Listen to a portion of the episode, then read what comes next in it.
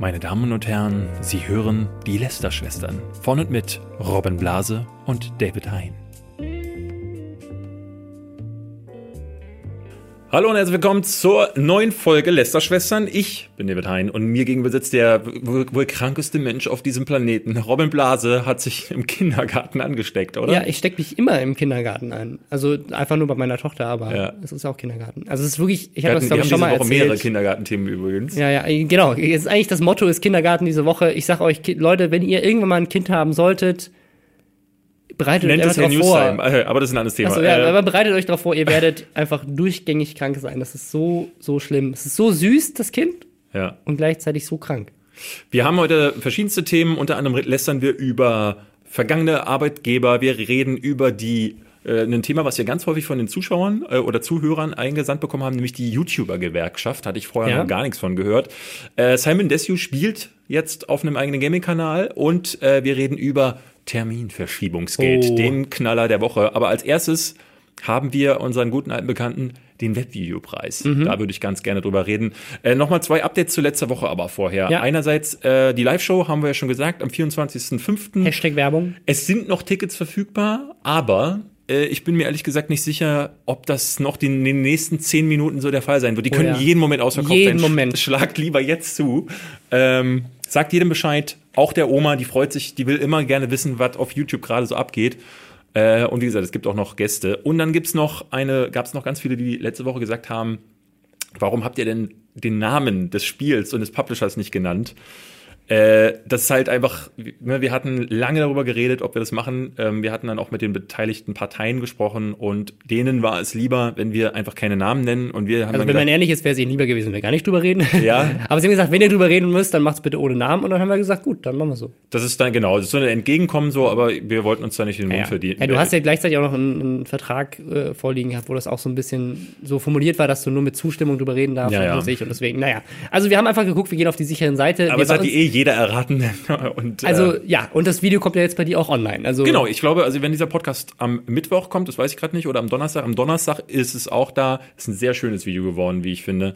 ist, also ich habe ja nur die, die Bilder-Ausschnitte gesehen, was da gefilmt wurde. Es sieht so geil aus. Ja, Also, es ist wirklich und das dazugehörige Spiel ist auch mega, da reden wir vielleicht nachher noch äh, drüber.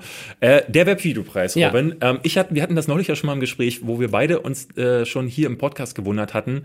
Ähm, der Webvideopreis ist ne, eine Institu Institution seit zehn Jahren, glaube ich. Nein, Nee? sieben. Sieben. acht Sieben. Jahre Sieben, wird das Ding sieben, jetzt sechs, in, sieben, acht. in Deutschland ver, äh, verliehen. Ich glaube, damals gegründet von, also Christoph Krachten war, Christoph Kraft war so ein bisschen Teil davon und Ja. halt, äh, genau, die, die zwei, die das jetzt auch immer noch äh, betreiben, der Dimi und der Markus. Und äh, die haben sich ja nach der ganzen Kritik im letzten Jahr, wer das nicht mitbekommen hat, haben wir auch schon mal drüber gesprochen, ähm, unter anderem David Hein war einer der lautesten Kritiker. Ja, äh, ähm, haben sie sich zurückgezogen aus der, aus der Firma sozusagen und äh, haben eine neue Geschäftsführerin angestellt und haben auch einiges geändert und ich finde sehr, sehr vieles zum Positiven. Also sie haben zum Beispiel geändert, Beispiel? dass man dass nur noch die YouTuber selber Sachen einreichen dürfen. Weil als Academy-Mitglied war es in den Jahren vorher immer unglaublich schwierig, weil halt jeder einreichen konnte und natürlich super viele Fans zum Beispiel 17.000 Mal Dagi B eingereicht haben. Und du musst halt dann als Jurymitglied das alles durchsiften und theoretisch auch jedes Video anzugucken, um fair zu sein. Und so ist halt die, also so ist, macht das auch jeder andere Preis. So macht das ein Grimme-Preis und ein Fernsehpreis. Also es gibt halt einfach eine Einreichung. Ähm, ich war jetzt gerade Jurymitglied beim Digital Award, da ist das genauso. Du musst da sogar Geld bezahlen, um einzureichen. Und jetzt wird es noch weiter limitiert, ähm, weil dann einfach nur die besten Sachen eingereicht werden. Und das macht halt den Juryprozess so viel besser.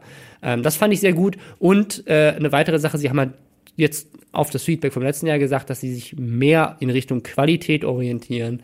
Und wann, äh, wann haben Sie das gesagt? das steht in, diesem, in dieser E-Mail drin und auch in, auf der Website inzwischen. Da steht, es gibt jetzt klare Kriterien, die ein Video erfüllen muss, äh, um zugelassen zu sein. Also das, Okay, das habe ich, ja. das habe ich tatsächlich überhaupt nicht mitbekommen. Ähm, das wäre ja schön, wenn äh, das tatsächlich einer der äh, Gedankengänge Ja. ist, die, die das letzte Jahr auf, ausgelöst hat.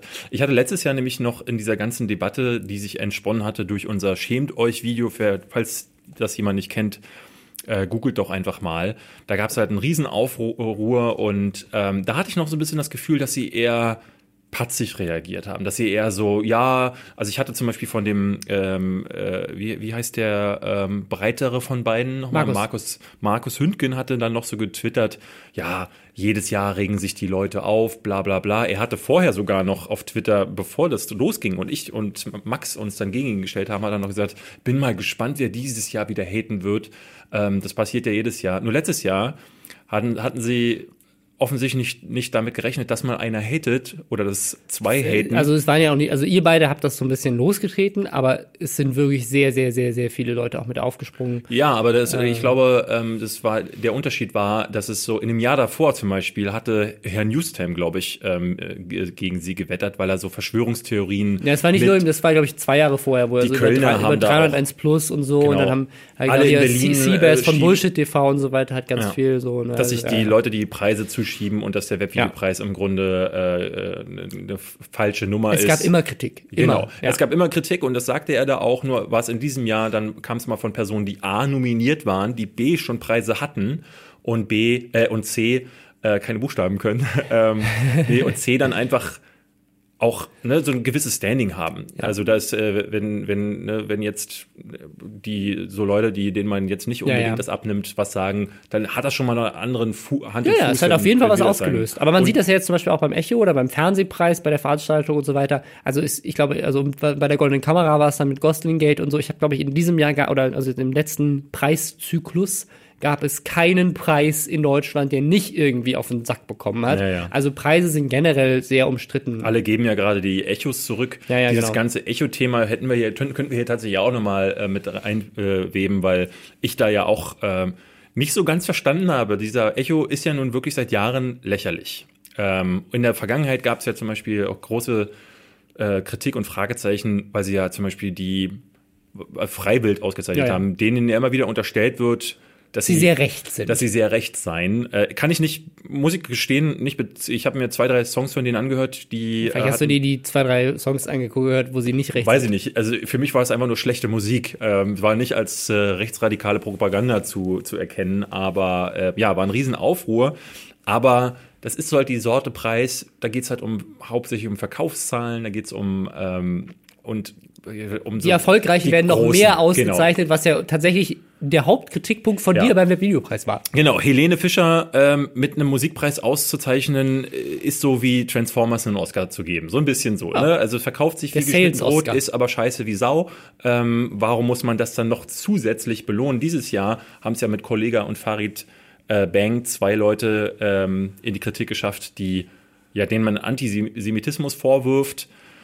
Äh, Habe ich jetzt auch eine ganze Menge Artikel zugelesen. Ich muss gestehen, ähm, dieses ganze Theater um Deutschrap, was so einige Medien aufgemacht haben, hat sich mir nicht ganz erschlossen, weil die beiden machen genau diesen Proleten-Rap seit vielen, vielen Jahren. Ja. Ähm, jetzt vielleicht nicht unbedingt mit Antisemiti äh, antisemitischen ähm, Messages. Aber Kollega ist ja zusätzlich noch in letzter Zeit im- immer, immer wieder wegen irgendwelchen Verschwörungstheorien Ja, ja, gewesen. ja. Gerade neulich hatte uns noch jemand irgendwas geschickt, aber es war, glaube ich, schon älter, aber es hatte uns jemand auf Twitter geschickt unter Hashtag Lästerschwestern, ähm, dass Kollega irgendwie Pizzagate äh, äh, mit verbreitet hat. Das war dieser ähm, angebliche pädophilen Ring, den Hillary Clinton leiten sollte. Ja, ja. Also es ist eine von diesen völlig abgespaceden äh, Verschwörungstheorien. Und natürlich ist da bei Verschwörungstheorien immer sehr, sehr schnell eine Verbindung zu Antisemitismus mit drin. Deswegen, also auch in, hinter dem Hintergrund sozusagen sehe ich das schon als plausibel, dass man sagt, so, okay, das, die Line ist nicht okay und gleichzeitig hast du ein paar andere Sachen gemacht, die auch fragwürdig sind und, ne, aber ich bin voll bei dir, jetzt komplett den Preis zu boykottieren, weil zwei Leute gewonnen haben, die schon seit Jahren so sind, zu sagen so, "Hä? das habe ich, vorher nicht gewusst, hätte mir das mal jemand erzählt. Also es gibt, äh, äh, und das äh, äh, muss ich auch sagen, ähm, Rainer Schauder zum Beispiel hatte mir auf Twitter geschrieben, dass es bei zu, zur Medienkritik auch immer ein bisschen die öffentliche Aufmerksamkeit gehört. Und ähm, zu sagen, das war ja schon immer so, ähm, macht das nicht besser, dass die beiden halt Bullshit singen. Das sehe ich total äh, richtig. Ich persönlich feiere ihre Musik nicht. Ich habe früher Kollege auch ich fand das zum, äh, zumindest witzig, wie er das, also gerade seine Witze, selbst als jemand, der sich mit Rap nicht auseinandersetzt, fand ich seinen Flow und seine Art, wie er mit der deutschen Sprache umgeht, faszinierend. Der Kollege und ich haben ja auch schon seit Jahren Beef, ähm, weil er mir den Webvideopreis, da sind wir wieder zurück beim Thema, Ja, in stimmt. der Kategorie Newcomer Ja, ja. Äh, abgeluchst hat. Ich war, ich habe tatsächlich mal einen, ich habe einen Preis gegen Kollega verloren Und seitdem äh, haben wir Beef. Ich habe einen, ich habe einen Mitarbeiter gegründet, deswegen ist es mein, mein Rap-Persona, um gegen ihn anzugehen. Hat er nicht, hat er nicht in dem Jahr auch für sein Musikvideo für Apokalypse gewonnen, was ja unter anderem eins dieser Songs ist, wo man ihm auch vorwirft, dass es einen unterschwelligen antisemitischen Ton hat. Das Was? David, gib sofort deinen Videopreis zurück. Ich gebe den auf jeden Fall, ich würde ihn zurückgeben, wenn ich ihn nicht weggeschmissen hätte jetzt beim Umzug. ähm, den ersten, Oh den ersten habe ich Fabian Sieges, Siegesmund geschenkt und der zweite war mir jetzt zu schwer, den in die, äh, mit nach in die andere Wohnung rüber zu tragen. Da ich keine Lust Sehr drauf. gut. Aber zu, zurück zum Videopreis. Jetzt kam halt die, die An Ankündigung, wir hatten das neulich im Podcast schon besprochen. Uns hat es beide ein bisschen verwundert, dass bisher noch kein Termin für den Videopreis feststeht, weil alles Genau. andere lief so fließend. Also Und keine Kommunikation auch gab. Sie hatten ja letztes Jahr, äh, letztes Jahr noch großartig erzählt, auch in privaten äh, Gesprächen mit uns, dass sie diese, ähm, also gerade die Kommunikation, die letztes Jahr auch, die wir stark kritisiert hatten, dass die eigene Academy, die eigene Jury nicht mit abstimmen durfte oder konnte, oder auch weil keine das Infos bekommen, wann es denn tatsächlich mal genau, losgeht. das wollten sie dieses Jahr ändern und, Und bis Dezember lief es auch perfekt. Also im, bis Dezember kamen regelmäßig E-Mails Ja. mit Infos, so hey, reicht ein, hier ist die Einreichungsfrist. Ich habe tatsächlich mit denen auch nochmal gesprochen, weil sie mir dann auch E-Mails geschickt haben, so hey, du hast ein Video eingereicht, geil, cool, hier, äh, hier ist die Bestätigung und so weiter. Mir also die Kommunikation mir war super. sie mehrere Male geschrieben, ich möge mich doch mal, ich mö möge mich doch melden, so weil ähm, ne, die äh, Jury ähm, sollte sich bis zu einem gewissen Punkt zurückmelden. Man sollte entscheiden, ob man weiterhin Jurymitglied sein möchte Exakt, oder nicht. genau. Ich habe mich nicht zurückgemeldet, ähm, weil ich mit dem Webvideopreis abgeschlossen habe und der Ansicht bin, ähm, dass äh, ich, also zu, zumindest so lange, bis dieser Preis nicht beweist, dass es auch äh, anders geht, möchte ich nichts mehr mit diesem Preis zu tun haben. Und es ist auch tatsächlich so, ne, also da verstehe ich auch jetzt die Leute beim Echo, die sagen, ich gebe mein Echo zurück, weil ich möchte nicht mit solchen Leuten ausgezeichnet werden wollen.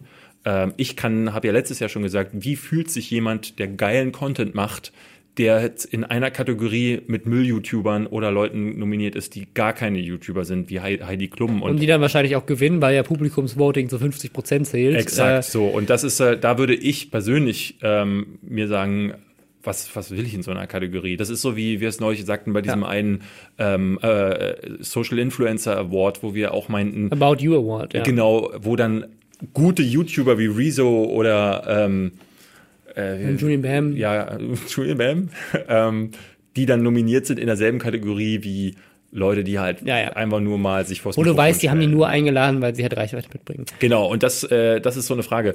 Und jetzt ist es, diese Woche kam die Meldung, Ja. dass der Webvideopreis sich A verschiebt auf September. Und zwar um also wirklich mehrere Monate. Ja. Das sind wahrscheinlich drei bis vier Monate. Eigentlich sollte das Datum, und es wurde nie kommuniziert, dass es sich ändert, im Juni sein, wahrscheinlich Nee, wieder. Das, da, also die Info, dass es jetzt, die jetzt kam, ist die Info, dass es sich verschiebt. Also es kam, es gab vorher gar keine Info, wann er stattfinden soll. Wir sind Ja. nur alle davon ausgegangen, dass er natürlich wieder im Juni stattfindet, so wie alle Jahre vorher. Jetzt kam halt die Info, dass es im ZDF ich dachte, der wird komplett au- äh, abgesagt. So, also ich hatte gesehen, dass sie auf Twitter noch fleißig getwittert haben, der Social Media Mann dahinter. Aber ich dachte dann, Ja. ich dachte zwischendurch, gibt es den Preis jetzt überhaupt noch? Aber jetzt, diese Kommunikation äh, finde ich halt insofern fragwürdig, weil sie wieder nicht mit der Academy abgestimmt wurde. Also genau derselbe Fehler wieder. Niemand hat eine E-Mail bekommen, mit dem ich gesprochen habe.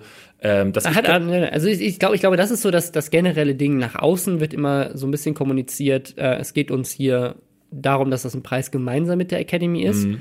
Nach innen ist es aber ganz klar ein Unternehmen, an dem Ströer auch beteiligt ist, mit einer, keine Ahnung, wie hohen Prozentzahl, aber die sind, haben auf jeden Fall einen, die Leute hinter Giga unter anderem. genau, wir oder, oder eine, eine der größten äh, Werbe- und Ja. Content-Publisher in, in Deutschland. Ähm, und das ist ein Unternehmen, die haben natürlich ein Interesse auch an dem finanziellen Erfolg von diesem Preis. Und deswegen kannst du es ja gar nicht in die Hand von irgendwelchen äh, Academy-Mitgliedern geben. Und das aber ist auch, okay, das, das das ist auch okay, vollkommen okay. aber dann kann man nicht so tun, als wäre es so, Ja. ein- so, hey, wir sind doch alle so ein Team und es ist aber halt ganz klar ein Unternehmen, eine Firma mit einem klaren, einer klaren Gewinnabsicht und die Academy wird nach außen als Begründung genutzt, warum der Preis eine Rechtfertigung Genau, das ist ja hat. das, was ich Ihnen letztes Jahr auch vorgeworfen habe. Ne? Wenn Sie, wenn Sie dann sagen, in dem richtigen Momenten sagen würden, hey, ist eine Firmenentscheidung. So, weil diese Sache mit ähm, Heidi Klum letztes Jahr zum Beispiel, da haben Sie dann, äh, wie bei allen Entscheidungen letztes Jahr, immer wieder sich öffentlich darauf bezogen, die Jury hat entschieden. Und dann meinte ich so, nee, Moment, ich bin Teil dieser Jury und ich wurde nicht gefragt. Ja. Ich hätte zu einem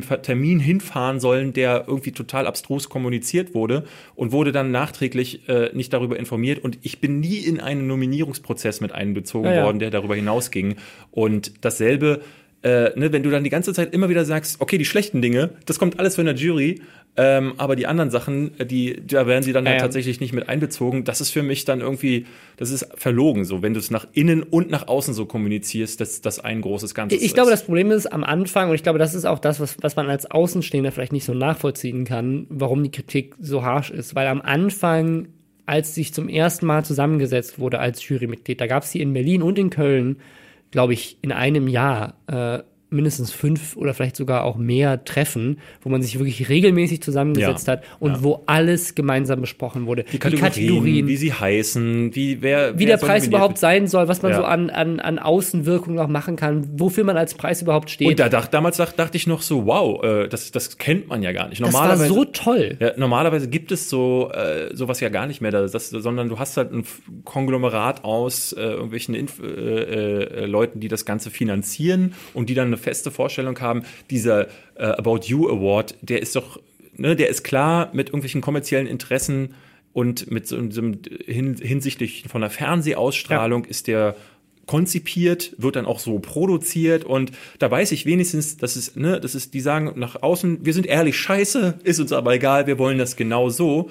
Ähm, beim Webvideopreis sah es am Anfang anders aus und deswegen Ja. mein Ärger, den ich das letztes Jahr empfand, der vielleicht für viele auch überspitzt wirkte, der speiste sich auch so ein bisschen zu einem gewissen Teil daraus. dass es- Enttäuschung. Das, das ist Enttäuschung. Ja. So, weil ich ähm, A, viel Zeit investiert hatte, auch in diesen Webvideopreis. Äh, Ja, wie gesagt, es gab, also es gab fünf Meetings und diese Meetings waren nicht kurz, weil da sitzen Ja. dann lauter YouTuber, die alle unterschiedliche Meinungen haben und die diskutieren dann In dem Jahr davor habe ich, da war ich gerade beim Grillen mit meiner äh, Ex-Freundin und wir hatten, ähm, äh, ne, ich hatte eine Stunde oder zwei mit Marie Meimberg, die ja noch als Vorsitzende der äh, Jury damals fungierte, telefoniert. Wer kriegt denn jetzt den Ehrenpreis für äh, für, ne, für Deutschland? Und ähm, wir haben da, ich habe da, weil sie äh, sagt auch immer so, es gibt zwar ganz viele Jurymitglieder, aber nur einen ganz gewissen und kleinen Teil, die sich auch engagieren wollen. Und ich wollte Ja. mich immer engagieren. Und Ja, ja, ähm, letztes. Jahr war das wie so ein Tritt vors Gesicht, weil Ja. plötzlich andere Interessen davor getr- äh, stoßen. Und das, das Ding ist sozusagen, ich habe ja wirklich extrem, habe ich ja beim letzten Mal auch schon gesagt, als wir darüber gesprochen haben in diesem Podcast, extrem große Hoffnungen gehabt, als es bis Dezember wirklich zum ersten Mal wieder Ja. fließende Kommunikation gab. Ich habe tatsächlich auch äh, noch mit denen persönlich gesprochen, weil sie mich auch nochmal um Feedback ge gebeten hatten, so wie, wie ich so finde. Und dann habe ich ihr nochmal äh, wirklich ehrlich gesagt, sozusagen, was ich vielleicht anders machen würde. Ähm, und äh, das, also es war, es war wirklich wieder ein Dialog bis Dezember. Und dann ist jetzt plötzlich erstmal vier Monate nichts passiert, ohne Info, dass es sich vielleicht verschiebt, dass sie in Verhandlungen sind und so weiter. Muss ja auch gar nicht nach außen kommuniziert werden, aber an die Jury hätte ich schon irgendwie cool gefunden. Mich würde mal interessieren, was das jetzt bedeutet. So, also ähm, die, neben der Tatsache, dass es im September stattfindet, hieß es ja auch noch, der wird umstrukturiert und ist mit dem ZDF verwandelt. Was das heißt, ist eine Also, Frage, was ich dazu sagen muss, da, das Jahr, von dem wir gerade reden, was so toll war, das Da, war das wir- Jahr, wo es in der ARD ausgestrahlt Das war, wurde. wo wir sie keinen äh, für sie keinen Genau. Das- haben, da wo wurde es- vorher im WDR, glaube ich, die Nominierungs ähm, Nee, im, im NDR, glaube ich. Aber genau, es gab, es gab eine richtig, also auch eine schöne offizielle Verkündung der Nominierung, viel Ja. besser als letztes Jahr, wo Moderiert plötzlich. von Marie und also, so. genau, letztes Jahr wurde ja plötzlich auf, auf Facebook und Twitter dann einzelne Fotos hochgeladen. Du hast so nach und nach so reingetrickelt bekommen, wer in welche Kategorie nominiert ist, nur mit Fotos ohne Links zu den Videos. Ja, ja. Und das war halt richtig eine Fernsehshow, Katastrophe. wo du halt wirklich auch präsentieren konntest, auch mit Laudatio, warum die Sachen nominiert sind. Das war wirklich ganz toll. Und die Sendung fand ich auch ganz toll, auch wenn ich den Ulmen als Moderator nicht so stark fand. Aber die Sendung war super, die war gut strukturiert, weil sie halt fürs Fernsehen auch eine gewisse Ich fand sie leider, Spannung ich haben fand musste. sie leider affig, so weil da, ähm, da so, weil sie dieses Ding, diesen, diese Brücke wirklich zwanghaft schlagen Da- wollten, genau, die Internetwelt mit der Fernsehwelt zu verknüpfen. Deswegen stand plötzlich Sophia Tomala mit Dagi B auf der die auch, Bühne. äh, so, so wie ich das äh, verstanden habe, glaube ich, auch gut bezahlt wurde Ja, dafür, dass sie dann auftrau auftaucht und so. Das, das, also den Teil sozusagen, diese, diese zwanghafte Verknüpfung, anstatt einfach Webvideo zu feiern und Fernsehzuschauer näher zu bringen, hätte ich anders gemacht. Aber ich fand es, also von der Struktur, von der Anzahl der Preise und so weiter, hat das viel richtig gemacht. Es war das eine Jahr große, schöne, schöne, es war wirklich so eine Gala. Ja. Ne? Auch wenn ich, ich persönlich bin kein großer Fan von roten Teppichen, ich bin kein großer Fan von diesem Gala-Quitsch-Quatsch, weil plötzlich diese ganzen YouTuber, die sich eigentlich das ganze Jahr über ähm, mit, äh, mit Nutella einreiben und in Chicken Wings baden oder gegenseitig anschreien, stehen da plötzlich mit Fliege und Krawatte auf dem roten Teppich und tun so, Ja. als wären sie übelst Etepetete, hat mich immer schwerst irritiert. Ich bin immer um den roten Teppich drum herumgelaufen, weil ich das immer dämlich fand. Ja. Ähm, aber ich kann, ich, ich fand das schön, wie sich das Ganze professionalisierte. Ja. Und so. das Jahr darauf mit den Rocket Beans äh, als Moderatoren, das fand ich dann inhaltlich stärker. Ähm, aber letztes Jahr mit, mit Barbara Schöneberger, da ist halt irgendwie alles aus dem Ruder gelaufen. Und deswegen hatte ich so große Hoffnung, als dann die Änderungen angekündigt wurden. Jetzt ist wieder alles dick. Und das, ich habe tatsächlich große Hoffnung in das ZDF, weil ich glaube, dass dann da noch jemand drauf sitzt, der sagt, Leute, das muss gut sein. Und der auch, was die Show angeht und was äh, ja, was die Anzahl der Nominierten angeht und so weiter, da ein Auge drauf hat und sagt so, das darf nicht aus dem Ruder laufen. Ihr könnt ja nicht eine 5-Stunden-Show machen und es muss ein bisschen mehr, weiß ich, Pep haben. Und deswegen finde ich die Zusammenarbeit mit dem ZDF tatsächlich ganz, ganz gut. Ähm, ja, wird sich zeigen, wie was das bedeutet. Ne? Also ob das dann äh, im Fernsehen ausgestrahlt wird und ähm, ob dann der Z das ZDF auch äh, ein bisschen sagt, so okay, so wie diese Show war, das hätten wir gerne wieder. Und das würde ja dann im Grunde wahrscheinlich auch bedeuten, dass man wieder wie letztes Jahr äh, Heidi Klum oder irgendwelche Internetgesichter nominiert. Ich meine, es ist ja diese ist ja sowieso stark verschwommen. Immer mehr Gesichter aus dem öffentlichen Fernsehen oder auch sind auf Musik YouTube oder sind mittlerweile ja. auf, auf YouTube.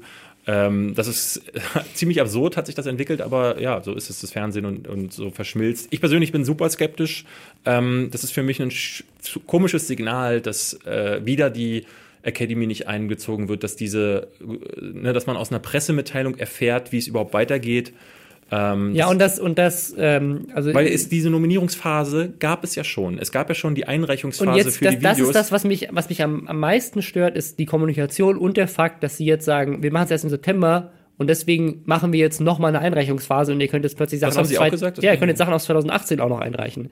Ähm, was, was, ist das? Das macht für mich überhaupt keinen Sinn, weil A, verschiebt das ja die gesamte Preisstruktur. Man kann ja schämt euch nicht mehr den Webvideopreis gewinnen, das wäre doch zu Nee, 2017 ist auch immer noch dabei. Ach so, sehr das ist halt das Ding. Also du hast jetzt plötzlich das Problem, was gelöst wurde, dass du nicht zu viele Einreichungen hast, wird jetzt wieder damit, dass jetzt sind die Einreichungen potenziell anderthalb Mal so viele, weil du noch ein halbes Jahr on top bekommst. Ja. Dann hast du das Problem, dass du natürlich dann jetzt beim Webvideopreis 2019 beginnt die Einreichungsphase am 6. Juni 2018 oder was auch immer, weil das halt der Tag war, wo dann die Hälfte gezogen wurde von 2018. Ja. Also da musst du gucken, was war, ist das Video jetzt am 5. rausgekommen oder am 7. also das ist, wenn du einfach sagst, okay, 2017, 2018, dann hast du klare Richtlinien. Wenn das jetzt plötzlich irgendwie so ein schräges Datum ist, dann wird's komisch.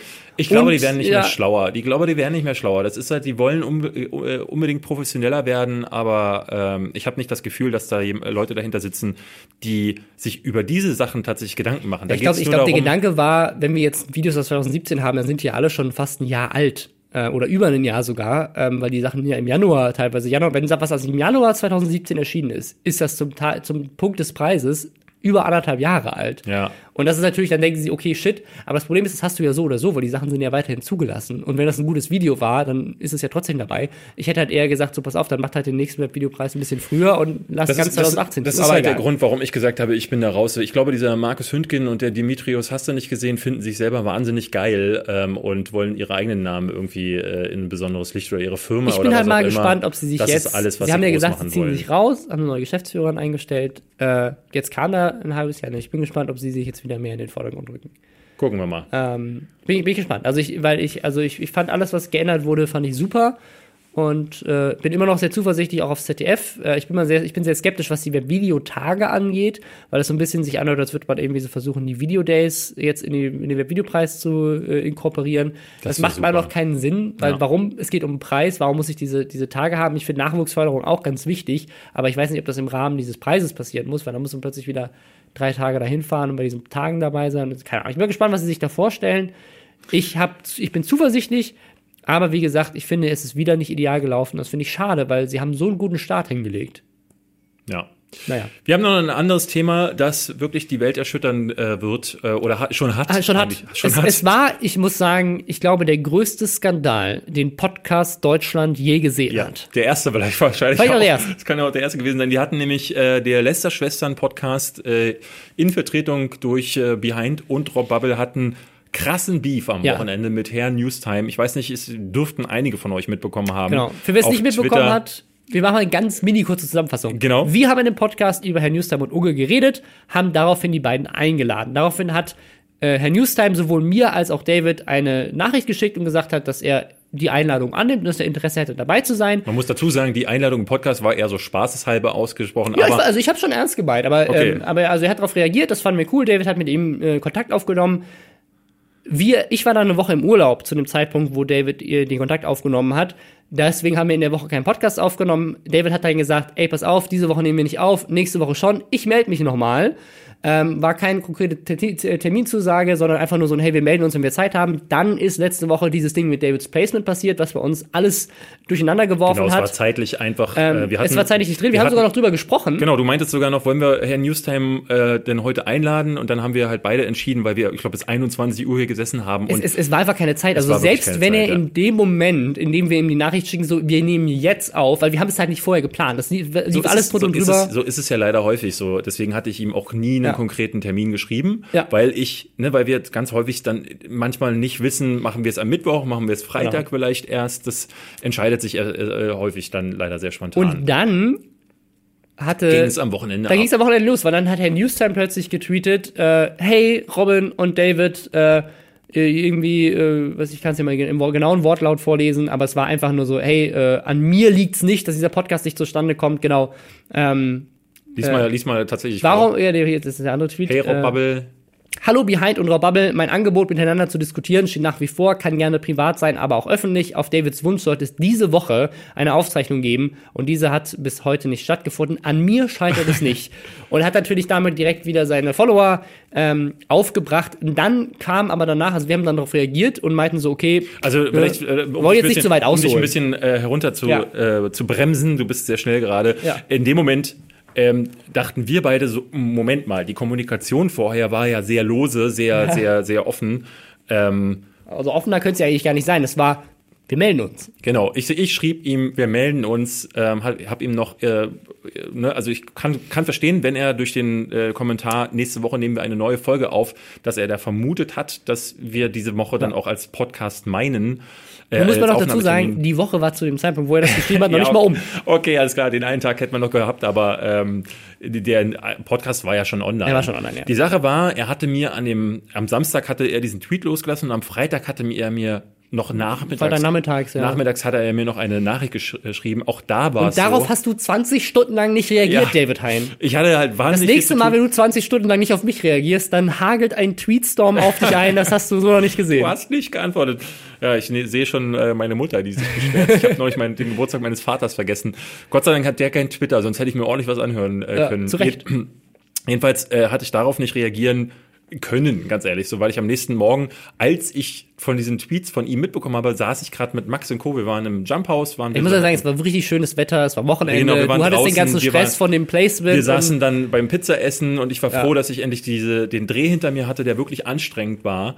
Äh, Und dann kommt dieses Ding von ihm in einem Wortlaut, wo Ja. ich mir dachte, so er macht halt genau das, Wofür wir ihn kritisiert haben. wofür wir ihn Ja. kritisiert haben, nämlich dieses, äh, die, das Tatsachen sich so drehen, dass seine eigene Community, deswegen hat er es ja auch so öffentlich, statt, Ja, statt es nochmal vielleicht auf einen, äh, auf einen Kommentar von uns zu, äh, zu, äh, zu antworten oder vielleicht nochmal eine Nachricht zu schreiben oder äh, ne, auf oder mir noch Wege. mal eine Nachricht zu schreiben, weil du nicht Genau. geantwortet hast oder was weiß ich. irgendwie so das zu versuchen, schreibt er das öffentlich und dreht sich das so hin. Ähm, und für mich war es der letzte Satz, dieses an mir scheitert es nicht. Ja. Und das ist eine, das impliziert, dass es, ähm, An es uns scheitert, an scheitert. euch. Ja. Ne? Und das, das ist ja nicht der Fall gewesen. So Wir haben es, also wir saßen hier, haben gesagt, ey, wir schaffen es diese Woche nicht, weil wir überlegt haben, so machen wir es jetzt diese Woche, weil ne, wir nehmen ja jetzt auf, haben überlegt, ob wir mit reinnehmen. Klar, es gab keine klare Terminzusage, aber das war natürlich trotzdem bei uns mit auf der. To-Do-Liste so, mit der News Interview führen und haben dann gesagt, ey, es passt jetzt zeitlich nicht rein, wir machen es nächste Woche.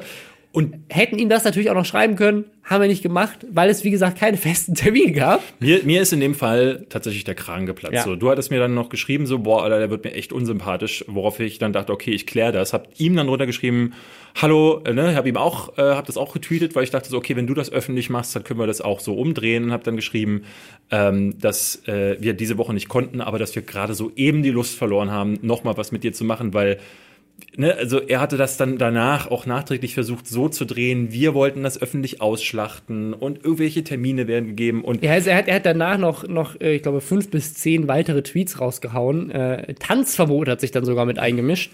Ähm, Lass uns das, lass uns das jetzt nicht, Aber, äh, lass ja. uns nicht über, über, überschlagen, so, weil ich würde das jetzt gern ne, uns dem nähern. Ja. Ähm, und ich hatte dann halt gedacht, so, wie, wie, wie ne, habt ihr habt ihm geschrieben, so dass das so nicht geht und dann fing er an, sich zu rechtfertigen. Äh, ich würde die Tatsachen verdrehen, hast du nicht gesehen? Und ich meinte dann so, nee, ich will die Tatsachen nicht verdrehen. Ich habe nur keine Lust mehr mit dir zu sprechen. Da Also ich, nichts ich, zu verdrehen. ich möchte, ich möchte nochmal, also ich glaube, das muss man sich bei dieser ganzen Debatte immer im Hinterkopf halten. Es geht hier darum, dass wir einen dass Termin wir einen nicht festen Termin, sondern einfach nur, was bei ihm vielleicht falsch angekommen ist, das tut mir leid, äh, eine Woche festgelegt haben, in der wir einen Podcast aufnehmen, wo wir ihn gerne dabei gehabt hätten. Und das hat dafür gesorgt, dass hier so, ihr, Also vertretet die Tatsache, ihr habt darauf bestanden, ein öffentliches Gespräch zu, zu machen. Ah, und Wir sitzen da im, beim Pizzaessen in der Sonne und dann geht das da los, weil er jeden Scheiß hat er dann, äh, ging dann auf Twitter äh, bis abends wirklich die Leute. Ja. Dann haben sich natürlich, das Ding ist ja, das ist bei Beefs immer so. Es ist meiner Ansicht nach immer so lange kein Beef, bis von allen Seiten die Aasgeier kommen, Ja, ja. sich einmischen und dann sagen, ach was, einen Termin nicht abgesagt, das kann ja wohl nicht wahr sein. Wenn ich zum Zahnarzt gehe, kann ich meinen Termin auch nicht einfach so ausfallen lassen, dann muss ich eine Strafgebühr bezahlen. Also was da zum Teil so kam. Ja, also, da muss man dazu sagen, das ist ja genau das, für das wir Herrn Newstime äh, kritisiert haben, nämlich dass er ohne die ganzen Fakten zu präsentieren Wörter gerne nutzt oder also er macht das wirklich sehr geschickt, das muss man ja, nicht ja. lassen. Also zum Beispiel äh, sagt er mehrfach, ähm, ihr wolltet nicht privat mit mir reden, sondern nur öffentlich. Ja. Diese, diese Situation hat nie stattgefunden. Er sagt, er hat mehrfach Er dann geschrieben, warum habt ihr den Termin nicht abgesagt, obwohl es keinen Termin gab. Das also man, lauter man muss, solche. Man, man äh, äh, muss ja, da- das hattest du jetzt gar nicht gesagt, äh, die, nachdem wir im Podcast sagten, ey,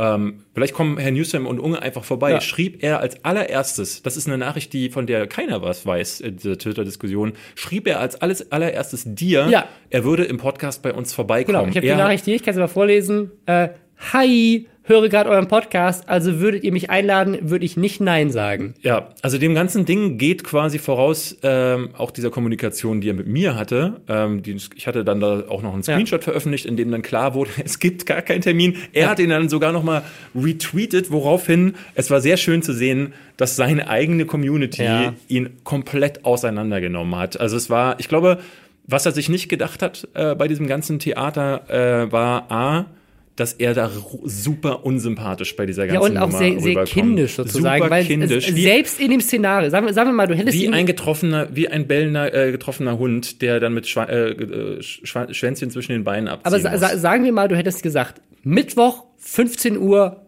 go. Ja. Fester Termin, so, und wir hätten uns dann nicht gemeldet.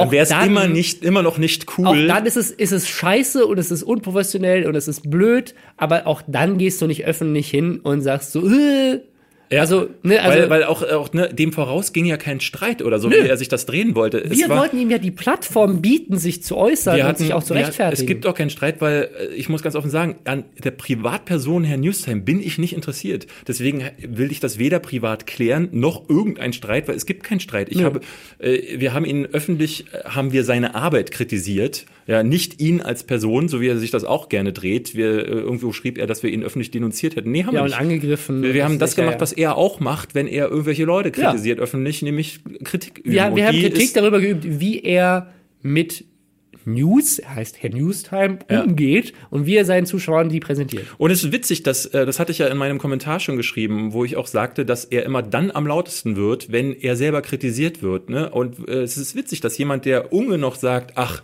kritische Berichterstattung ist nicht erwünscht, dann einen riesen Aufstand Ja, ja. bei uns beiden macht und jetzt dann so sagt, so, er hatte jetzt noch einen Tweet, ich glaube, er- das ging ja auch zwei Tage, Ja, zwei Tage er hat, hat er hat danach noch irgendwelche, oh- ohne uns dann zu, zu erwähnen, noch irgendwelche schnippischen Sachen hinterhergeschrieben. Ja, weil er abends Ähm. noch gefragt hatte, gibt es jetzt diese Einladung? Also kann ich denn jetzt noch vorbeikommen? Dann schrieben dann, ich habe dann schon gar nicht mehr drauf geantwortet, so äh, und dann schrieben dann Leute so, sag mal, kriegst du es nicht mit? Die haben nein gesagt. Also ich möchte das nochmal einmal persönlich an ihn jetzt sagen. Wir haben nichts gegen dich persönlich. Wir hätten dich wirklich gerne hier im Podcast gehabt, um diese Diskussion zu führen. Aber Du bist uns egal. Ja, also nein, also nicht, nicht, nicht unbedingt, aber das, die Art und Weise, die wir an dir kritisiert haben, wie du News machst und manchmal Fakten verdrehst, hast du genau so in dieser Twitter-Diskussion gezeigt. Wir wirklich, ich schwöre, wir hätten dich die Woche drauf eingeladen, Ja, hätten es die Woche drauf mit dir gemacht. Und du hast es dir selber verbaut, indem du einfach einen Kindergarten draus gemacht Ja. hast und genau das abgezogen hast, wofür wir dich vorher kritisiert haben. Und diese Art und Weise zeigt uns dann auch, dass ein Gespräch hinterher nicht möglich ist. Ja. Mit so jemandem wollen wir nicht reden und es ist auch, glaube ich, keine Klärung möglich. Du siehst gar nicht, was das Problem ist. Ähm, Und selbst wenn du es äh, auf die eine Sache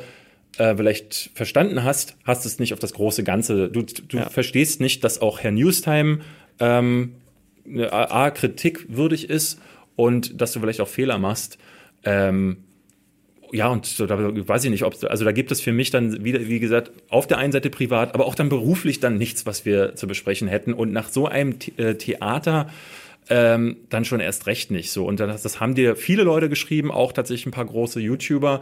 Ähm, der eine, der sich dann noch eingemischt hat, war Tanzverbot, wo ich dann dachte so, ach, was will er denn jetzt hier noch so? Der, der dann immer Ja, so nicht so darauf stürzt und wieder mit dieser Nummer kam, ja, ihr wollt ja nur mit Leuten reden, die euch die Schwänze, Schwänze lutschen. Ich danach dachte so, Das war ein Zitat, ne? Das war ein wörtliches Zitat. Genau, so sagte er das.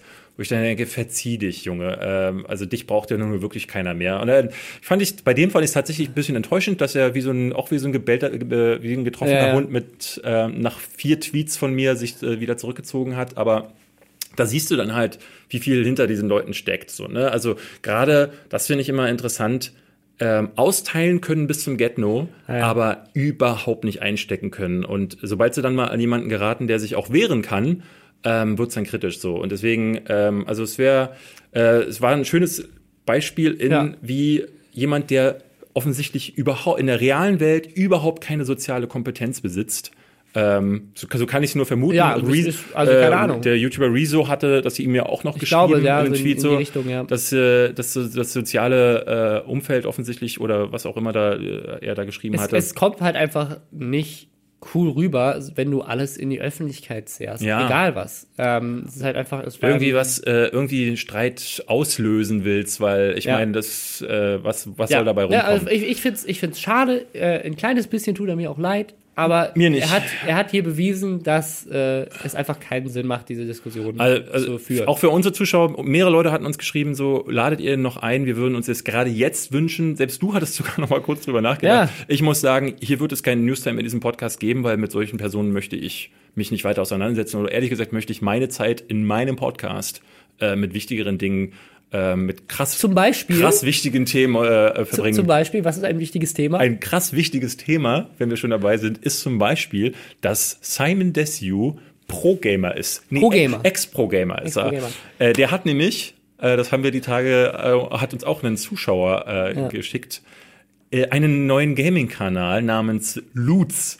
Ja, eigentlich tut's mir fast weh, dass wir hier schon wieder Werbung machen Ja. für jemanden, der es überhaupt nicht verdient hat. Aber in der aktuellen, ähm, in dem aktuellen Sturm, den da Fortnite ausgelöst hat, wir Oh hatten Mann. letzte Woche schon mal gesprochen, das Spiel, das gerade gefühlt jeder auf diesem Planeten spielt, außer David Hein und Rob Bubble. Ja. Ähm, das äh, hat, macht ganz viele Leute gerade sehr reich. Unter anderem Montana. Montana Black hatten wir letzte. Woche. Ähm, und Simon Desue, der offensichtlich mal wieder eine Playstation braucht, die er verschenken kann. Ähm, oder, Xbox. oder sich ein neues Auto äh, leisten möchte, der ist unter die Gamer gegangen. Und ich habe das in den letzten Jahren, deswegen haben wir gedacht, wir rollen das Thema mal insofern auf, dass wir aber generell über diese ganzen Leute, die überhaupt nichts mit Gaming zu tun haben, sprechen.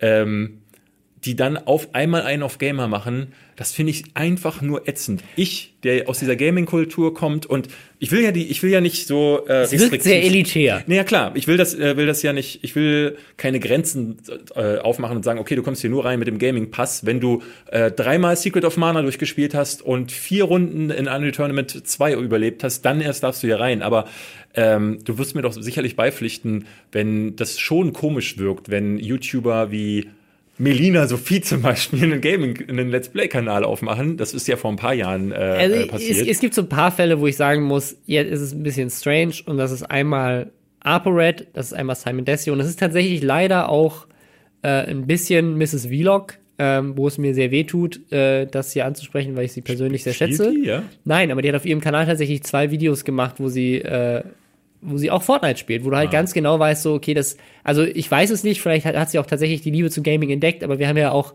äh, lange Zeit mit ihr verbracht, wir haben mal äh, über einen Monat mit ihr zusammen gewohnt und äh, ich hätte sie jetzt nicht als die große Gamerin identifiziert. Und das ist halt wieder so ein Ding, okay, man, man sieht halt den Hype, man springt drauf auf und man, man holt dann halt die Klicks daraus. Bei, bei der weiß ich halt dann immer nicht so, ist das jetzt vielleicht äh, so ein bisschen Satire? Also was ich bei ähm, Malwanne hat zum Beispiel zu God of War, ähm, hat die ein Placement gemacht mit Fabian Siegesmund, der Kratos spielt.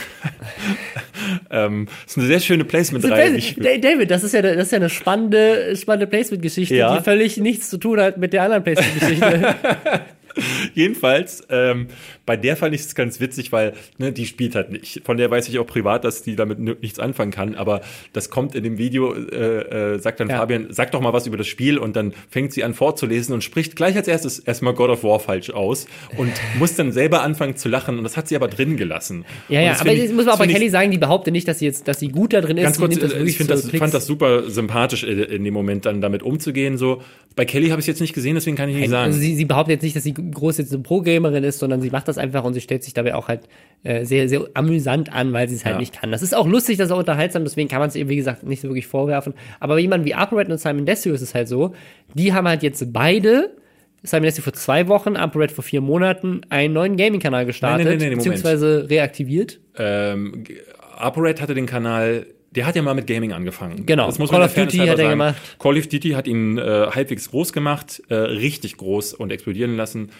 Haben ihm eher so die Pranks, haben ihn eher, eher, eher die anderen Sachen, aber. Aber er hat äh, jetzt jahrelang nichts mehr mit Gaming am Hut gehabt und hat jetzt, wo Fortnite wieder Hype ist, hat er vor vier Monaten jetzt angefangen, exklusiv auf einem anderen Kanal, der eine Million Abonnenten hat, äh, Fortnite-Videos hochzuladen. Ja, und das ist dann. Ähm, äh, bei, also bei ihm ist es, ich weiß halt gar nicht, mit was er jetzt zwischenzeitlich gespielt hat, weil ich glaube, er hatte ja damals, als er sich für den Bombenprank entschuldigt hatte, hat er noch gesagt, ich habe jetzt einen neuen Gaming-Kanal. Das war 2016. Aber ähm, da, also da scheint zwischendrin nichts groß passiert zu sein. das weiß ich nicht. Statistiken Wir haben gerade mal die Statistiken geguckt und da äh, Da waren nicht, keine Views, fast keine. Also ich, ja, ich weiß auch ehrlich gesagt nicht, ob er hat auch die Videos alle gelöscht, deswegen ist es schwierig, es nachzuvollziehen. Also vielleicht habt ihr eine Ahnung, vielleicht seid ihr große Upright Gaming-Fans ja. und könnt uns das erzählen. Ich, weil, ich finde es tatsächlich bei Simon Desue eher verwerflicher, so weil er ähm, also nicht nur, dass er jetzt plötzlich natürlich mit Fortnite anfängt, sondern äh, wenn du dir mal den Kanal anguckst, es gibt jetzt gerade acht Videos oder so. Das erste ist gleich Simon Desue ist ein Ex-Pro-Gamer Fragezeichen. Das ist so gut. Es geht, das Video geht 30 Sekunden. Das ist die, der beste Fall von Clickbait, den ich je gesehen habe. Genau, das Video geht 30 Sekunden und in den ersten 30 Sekunden seid ihr, ihr wisst ja, Simon Desue, äh, euer Simon Desue ist ein Pro-Gamer. Hier ist noch ein altes Foto von mir. Dann zeigt er ein altes Foto, wo er nicht drauf zu sehen ist. Dann sagt er, ach nee, Spaß, ich bin gar kein Pro-Gamer. Und dann geht's weiter. 30 so. Sekunden, um den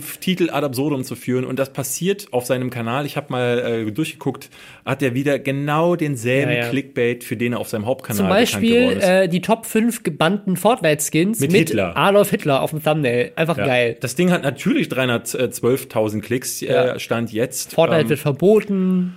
Fortnite wird verboten in Deutschland. Ja, ja. Solche Sachen, die halt auch einfach nur scheiße sind. Einfach Clickbait. Einfach äh, Clickbait, um die kleinen Kids, die das jetzt alle gerade zocken, natürlich abholen. Das ist halt, also es ist halt so dieser, der typische, also wenn du Fortnite geil findest, also zum Beispiel wie Hand of Blood, der wirklich unterhaltsamen Content mit Fortnite ja auch macht und richtig lustig ist und da auch drauf eingeht und das ist äh, wirklich spannend, ähm, dann ist das ja auch völlig okay. Und ich möchte jetzt auch nicht sagen, dass ApoRed und äh, Simon Desio nicht Fortnite spielen dürfen, weil vielleicht haben sie einfach Bock auf das Spiel, ja, kann ja sein. Ja, aber, äh, aber es wirkt halt schon sehr komisch, dass man genau dann anfängt, einen Kanal aufzumachen, wenn gerade die finanziellen Mittel plötzlich am Sprudeln sind. Das wirkt nicht nur komisch, das ist halt einfach Kacke. So, weil, wenn du, wenn du anfängst, einen Kanal zu, äh, zu erstellen, einfach nur mit Dollarzeichen im Hintergrund und dann genau diesen Content erstellst, äh, der dann auch nicht mal besonders hochwertig wirkt. So, also er sitzt in einem Raum, der auch hallig ist, also er hat nicht mal ein vernünftiges Mikrofon. Es ist offensichtlich eine Schnellschussidee ja, gewesen. ApoRed, das, das hatte ich auf Twitter gepostet, das ist einer meiner erfolgreichsten Tweets aller Zeiten. Äh,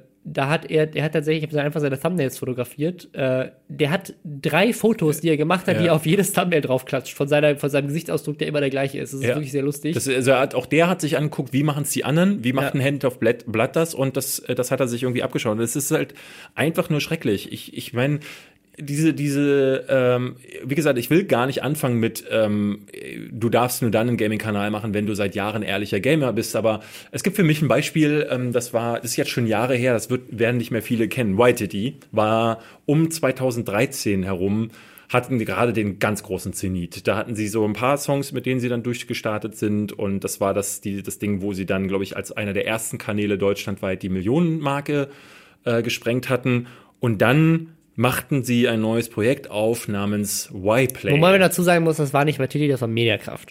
Das war Media, das war ein Mediakraft-Kanal, der sich offensichtlich das Vorbild von Smosh angeguckt hat. Smosh ist äh, damit zum damaligen Zeitpunkt, glaube ich, neben Ray William Johnson. Das waren immer Ja, so die war so der beiden. Top- Top-Kanal zu dem Zeitpunkt. Kann sogar sein, dass sie noch der größte waren und mindestens der zweitgrößte. Die haben sich immer gebettelt. Wer in Amerika die, äh, die Nummer eins, PewDiePie war da nicht immer der größte. Und ähm, Smosh hatte dann auch einen Zweitkanal gemacht namens Smosh Gaming, wo ich glaube genau zwei Videos lang die beiden die, Haupt-Smosh also die, die tauchen da immer wieder auf, aber sie haben halt eigentlich drei Leute gecastet und die waren halt dann die, die Gesichter Die von Smosh. Games sozusagen. Und das war dann bei Y-Play auch so, dass in den ersten Folgen saß noch äh, der Os mit drin und hat hier und da mal was gespielt, aber du merkst, es kristallisierte sich schnell heraus, keiner dieser drei Jungs ist Gamer von Herzen, also so wirkt es zumindest, hat äh, ein wirklich gutes Gaming-Wissen und, äh, Und hat auch die Zeit dafür. Und Genau. dann wurden halt irgendwie andere Leute dahingesetzt. Das war einfach nur so lustig, weil es halt so diese Waititi-Marke im Hintergrund hatte und dann hatte aber Waititi nichts damit zu tun. Das da war dann irgendwie lustig. Maxi Stettenbauer, der ehemalige Giga- Giga-Redakteur und heutige ähm, stand up Ja, das war eigentlich, also letztendlich war es eigentlich ein Mediakraft Gaming Cross-Promo-Kanal, wo alle Leute, die irgendwie zocken wollten oder konnten oder es noch nicht konnten, halt die Möglichkeit hatten, sich mal reinzusetzen. Und das ist halt immer so, auch da war der, der Trailer so, ähm, White Titty saßen da und sagten, wir lieben Games. Warum, wir, wir haben uns gedacht, warum machen wir nicht einen Kanal? Und dann denke ich mir, klar setzt ihr euch nicht hin und sagt so, Mediakraft liebt Geld. Deswegen haben wir uns gedacht, was fun- funktioniert? Ah, wir gucken mal nach Amerika, Smosh Games, das kopieren wir einfach.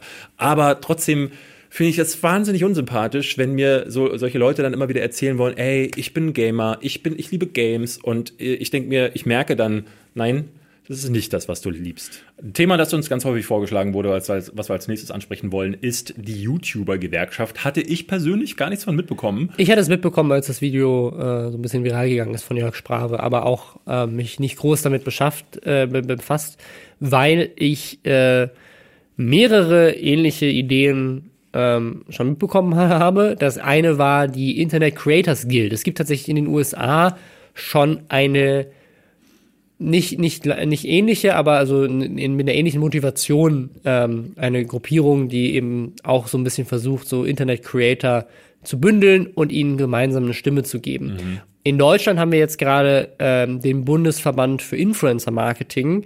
Ähm, der, äh, da hatten wir uns auch mal drüber aufgeregt, so ein bisschen auf Twitter, ähm, weil die haben das nämlich gegründet, das sind nur Agenturen bei der Gründung gewesen und äh, kein einziger Influencer. Und haben gesagt, so, wir sprechen jetzt für die Influencer im Marketingbereich, wir sprechen für alle, wir sprechen auch für die Marken, aber wir sind, bestehen nur aus Agenturen.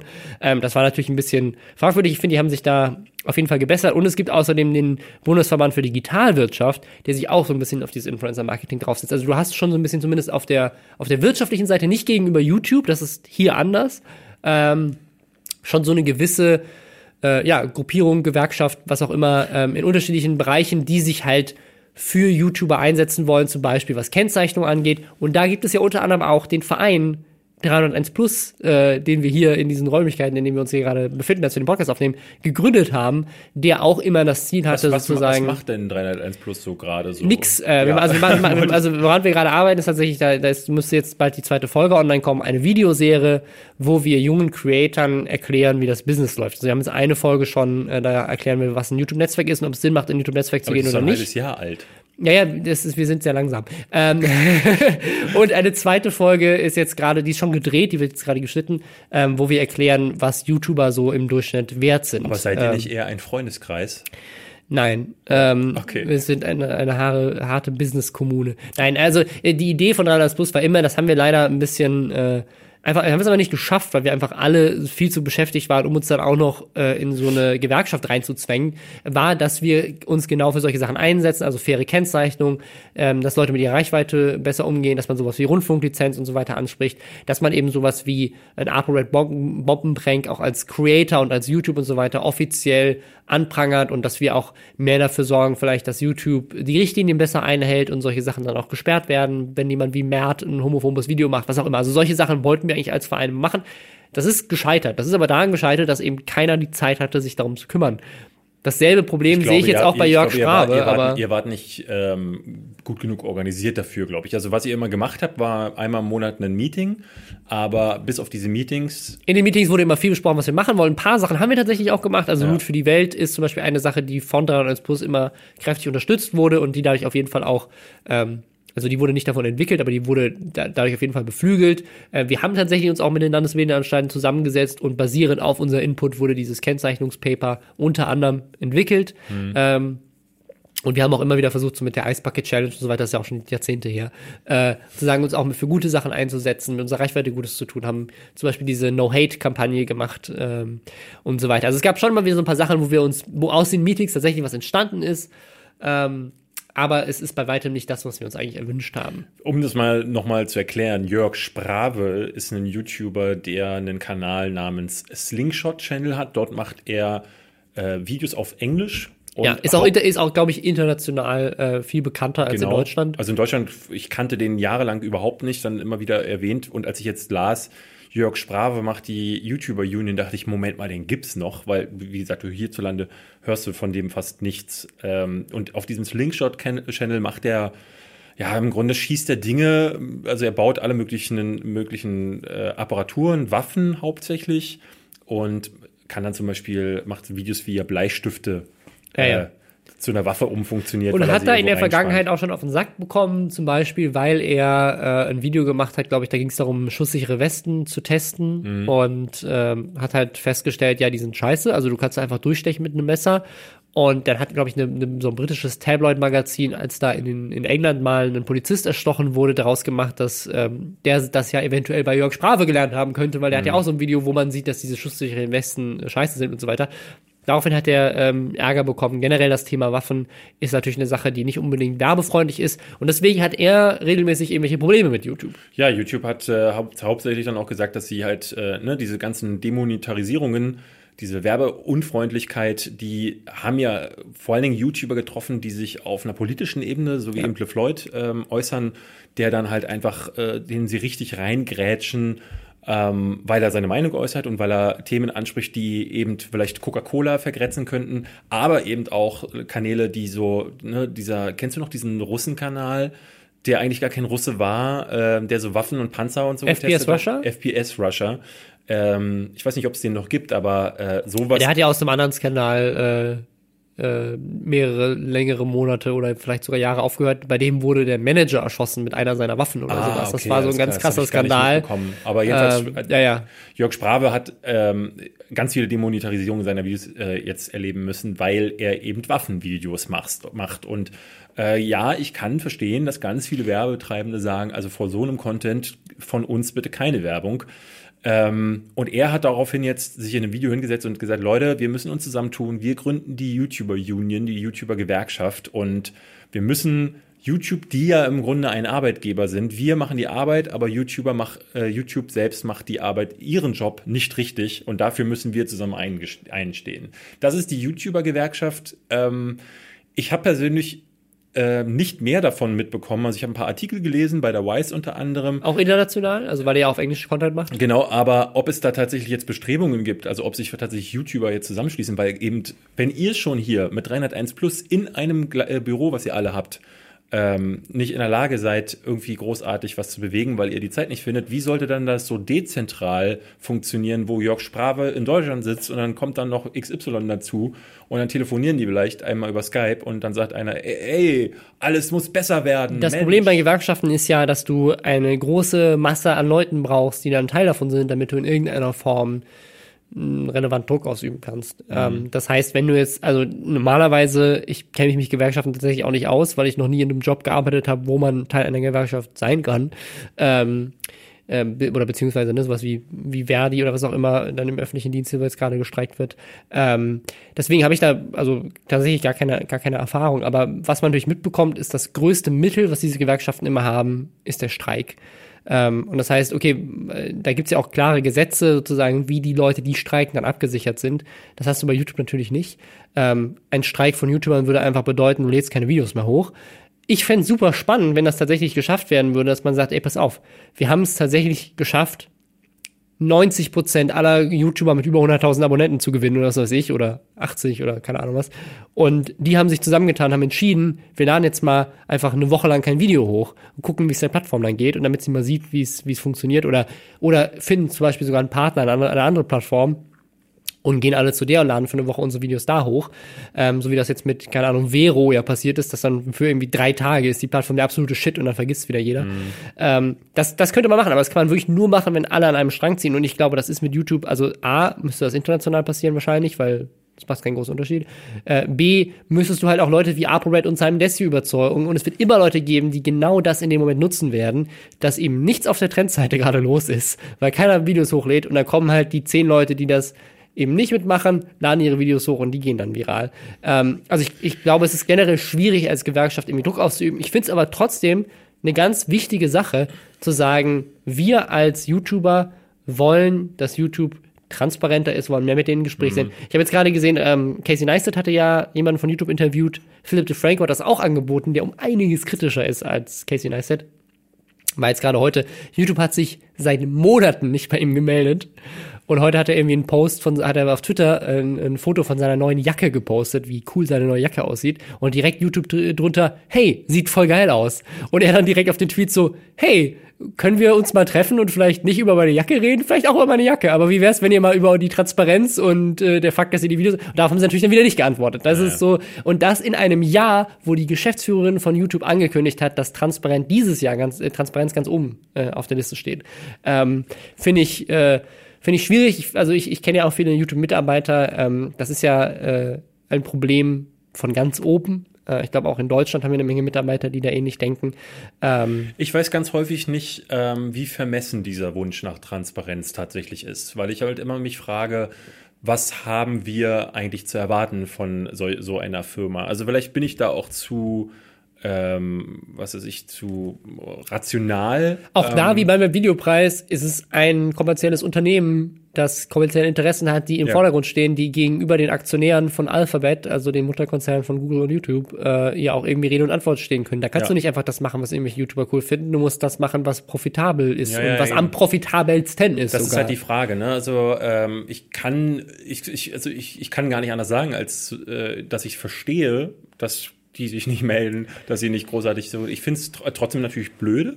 Ähm, und ich finde ich sehe es ja auch in meiner Position immer wieder so fragwürdige Entscheidungen, die dazu führen, dass ich mein Ding nicht machen kann. Aber andersrum ist es so, gäbe es diese Plattform nicht, könnte ich mein Ding wahrscheinlich auch eben gar nicht machen. Hätte ich nach Giga, nachdem ich da gegangen bin, gar keine, hätte ich wieder bei jemandem anheuern müssen ähm, oder wäre dann ähm, freier Journalist geworden, wo man wirklich absolut abartig bezahlt wird.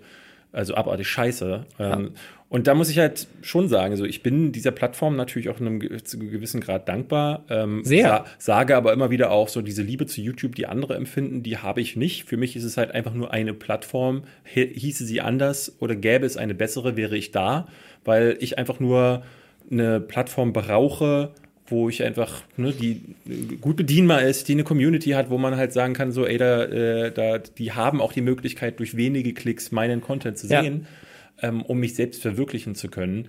Ähm, aber ich kann, wie gesagt, äh, äh, kann immer gar nicht sagen, wie viel kann ich da tatsächlich verlangen. Also verlangen kann man, glaube ich, am ehesten, dass das Ganze technisch irgendwie funktioniert.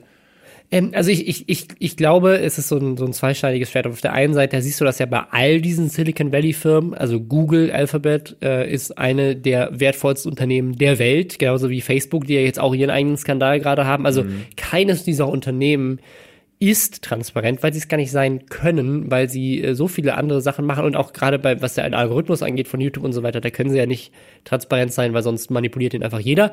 Ähm, Deswegen ist es auf der einen Seite das, auf der anderen Seite ist es halt auch die Frage, wenn du nicht 100% transparent sein kannst, kannst du trotzdem vielleicht eine Warnung geben ja, oder kannst zumindest die Guidelines enforcen, kannst gucken, dass du mehr Leute einstellst, die ähm, zum Beispiel eine Rolle übernehmen, die jetzt ja was Facebook ja so ein machen, bisschen was hat. sie ja auch machen wollen. Sie haben jetzt wohl 10.000 Leute oder haben angekündigt, 10.000 Leute einzustellen, die so als menschliche Moderatoren tatsächlich nicht nur von einem Algorithmus oder einem Roboter quasi das Ganze durchgucken lassen, sondern die dann immer wieder auch reagieren sollen. ich bin auf gespannt, ob das funktioniert. Ob das aber funktioniert, also es wäre, wie gesagt, äh, wünschenswert ähm, und ich äh, fände es auch besser, wenn es so wäre, aber ähm, ja, ich, ich glaube da tatsächlich nicht großartig dran, weil am Ende ist es, sie sind natürlich auch daran interessiert, dass diese Creator ihre Plattformen beleben, aber ich glaube, dass die, ich glaube, das Geschäft auch mit den Creatoren, auch die, das Geld, was sie von, äh, die Prozente, die sie durch die Werbung bekommen, ich glaube, das ist noch das Geringste, was sie äh, äh, an Einnahmen Aber ich, ich glaube, was man auch nochmal bedenken muss, ich glaube, das wissen auch die wenigsten Leute, wie viele Mitarbeiter hat YouTube in Deutschland? Weiß ich nicht. Ich glaube, es sind unter zehn. Ja? Ja. Also YouTube hat in Deutschland weniger Mitarbeiter hier sitzen als jedes Startup.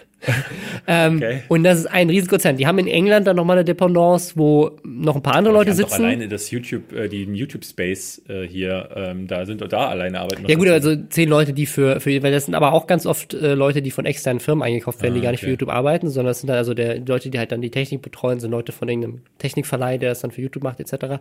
Aber so, also wirklich so Mitarbeiter, die sich so um diese Creator Support machen. Die meisten, die da sitzen, sind natürlich auch Leute, die eigentlich eher im Ad-Bereich oder im, im Legal-Bereich arbeiten. Für auch hier in Berlin gibt es ja ein Google Office, da sind die meisten Leute, sind, die hier sitzen, sind für Policy zuständig, also für Lobbyarbeit. Okay. Ähm, also es gibt einfach sehr, sehr wenig Manpower für diese riesige Community.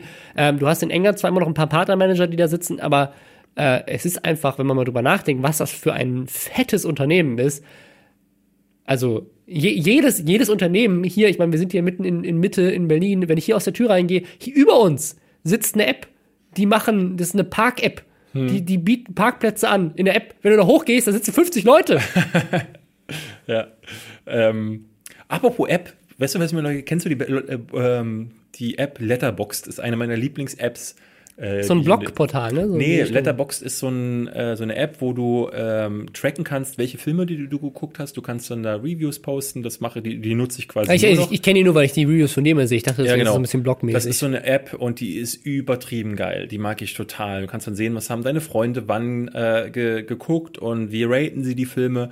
Und das würde ich gerne als Gaming-App ha- haben. Gibt's aber nicht. Ich habe dann jetzt mehrfach gesucht. David, du darfst das nicht in den Podcast sagen. Du hast gerade deine Startup-Idee rausgehauen. Wir hätten schon 50 Mitarbeiter. Ich, will, ich habe überhaupt gar keinen Bock auf so einen Scheiß. So, so ich, ich will ja was Kreatives machen, nicht mit irgendeiner App Geld verdienen.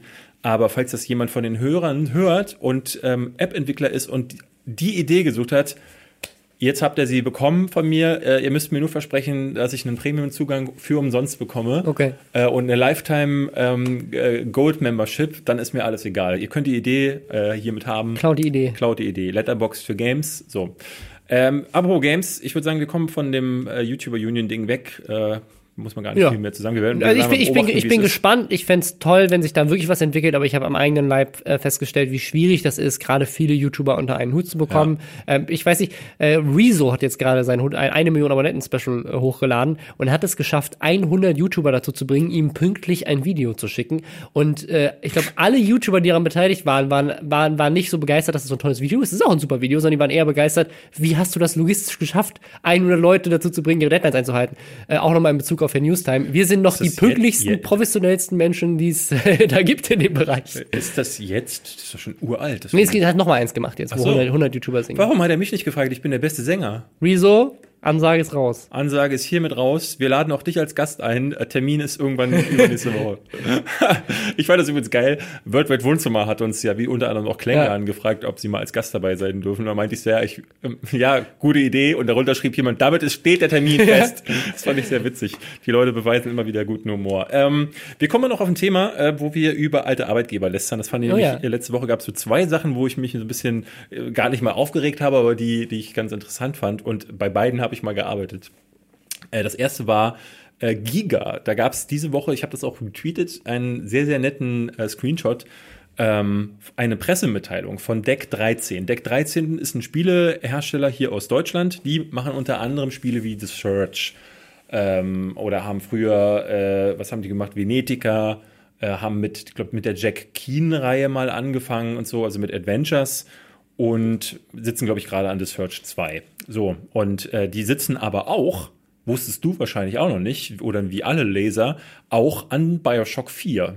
Hä? Ja, spannend, ich weiß. Das ist aber eine, also Das in, in hat- Deutschland? Ja, ja. Das da hat- überrascht mich das gerade hat schwer. Giga exklusiv herausgefunden durch harte Recherchearbeit. Ähm, Krass. ich hatte, das Ding ist, ich hatte in der Woche zuvor einen Artikel von Kotaku gelesen. Kotaku, Jason Schreier, ich hatte neulich schon erwähnt, der hat auch ein Buch rausgebracht.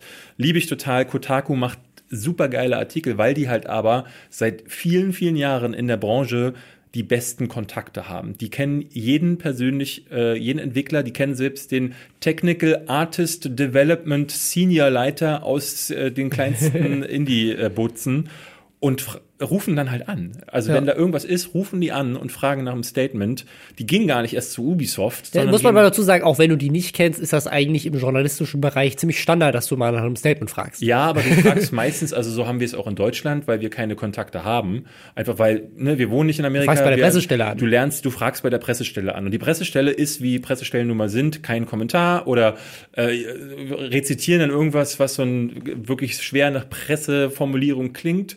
Und er kann dann halt nachfragen. Und er hat einen, einen Artikel über Hangar 13 gemacht. Hangar 13 ist ein Spiele, ein Spieleentwickler, der ähm, der ja zuletzt Mafia gemacht hat. Mafia 3 kam nicht so gut an, hat sich ganz gut verkauft, glaube ich, aber ähm, äh, hat einen Wertungsdurchschnitt von, glaube unter 70 sogar bei Ja, ja. Metacritic, also leider nicht so gut gelaufen. Und in diesem Artikel, wo er schreibt, dass sich die, ne, dass sich da leider so ein bisschen die, die Identität verloren hat, da beschreibt er, dass in so einem Nebensatz, die arbeiten übrigens am nächsten Bioshock weil ja die ursprünglichen Macher Irrational Games gibt's nicht mehr. Ken Levine, der das mitentwickelt hat, hat das Studio zerschlagen. Und äh, daraufhin ging das im, beim Publisher 2K, der hat das dann einfach weitergegeben an Hangar 13. So, bei Giga hat jemand gedacht, 13? Das habe ich doch schon mal gehört. Da gibt's doch einen Spieleentwickler aus Deutschland. Deck 13 und hat dann einen Artikel gebracht, wo sie schreiben, Deck 13 arbeitet an dem neuesten Spiel. Aber Hangar und Deck sind auch, finde ich, sehr nah beieinander. Also, dachte ich auch. so aber, aber so im Kopf, weißt du, so ein Hangar ist ein Flugzeug drin, auf Ja. dem Deck ist es auf dem Schiff, weißt du, das ist schon. Das ist sehr nah beieinander. Ja, beides ist auch auf dem, auf dem Planeten Erde. Ja. Äh, dementsprechend sehr nah beieinander. Und ich kann das schon gut verstehen. Auch, sie haben ja Take Two daraus gemacht. Der heißt aber Take äh, 2K. Der, der, Sie haben auch noch den Publisher wir haben auch verkackt. den, Ach, äh, das, die Bezeichnung verkackt. Und daraufhin hat, das muss ich jetzt vorlesen, Deck 13 die beste Pressemitteilung aller Zeiten herausgebracht. Ähm, denn die haben sich da wahnsinnig drüber lustig gemacht. Die haben nämlich geschrieben, Frankfurt, 16.04. Äh, Vierter. Das deutsche Nachrichtenmagazin Giga schreibt in einer aktuellen Recherche von einer möglichen Mitarbeit von Deck 13 Mitarbeitern an einem möglichen neuen Bioshock-Titel. Dazu Jan Klose, Geschäftsführer von Deck 13.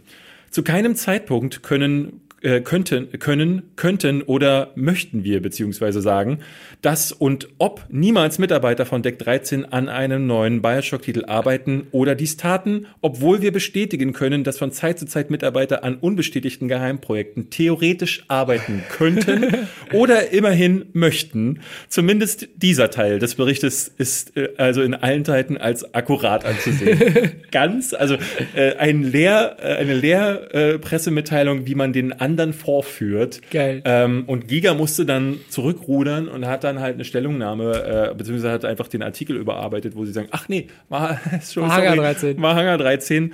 Und das ging so ein bisschen, äh, gerade in der Gaming-Szene ging das so rum. äh, Das haben die normalen Leser, glaube ich, gar nicht so mitbekommen. Ich glaube aber auch, weil sich der normale Leser von Giga längst verabschiedet hat. Die sind mittlerweile, es gab so eine Diskussion und also äh, selbst ich hatte das bei Martin Küpper, äh, glaube ich, heißt er, ähm, der äh, war, gehörte zu der Giga-Crew, die nach mir kam, also nach unserer Crew, haben sie das ja versucht nochmal zu ersetzen, das gesamte Team. Nachdem sie uns verprellt hatten, haben sie gedacht, okay, wir casten einfach nochmal fünf neue Leute.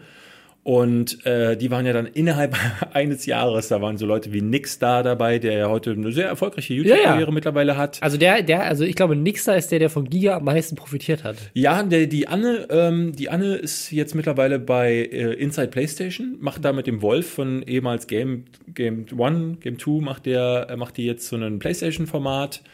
Ähm, also die hat tatsächlich, die beiden sind so relativ noch durchgestartet damit. Ähm, aber es hat halt gar nicht funktioniert. Und danach haben sie sich dann gedacht, okay, also dieses Clickbait. Personen nach vorne stellen, das wollen wir nicht mal, weil leider ist, leider sind die alle nicht dumm und haben dann lange, äh, haben dann, äh, stellen sich dann entweder dagegen. So war es ja bei uns auch immer, dass wir uns immer dann gegen diese Blödsinnigen entscheiden. Und mittlerweile ist es ja nur noch Clickbait, es ist nur noch Social Media, irgendwelche doofen ich habe mittlerweile bin ich ihnen entfolgt. Ich weiß schon gar nicht mehr, was so kommt auf Facebook, aber äh, Giga hat sich pra praktisch in so ein Ding, in, in so, so ein Buzzfeed oder, sch oder schlimmer entwickelt. Ja, ja.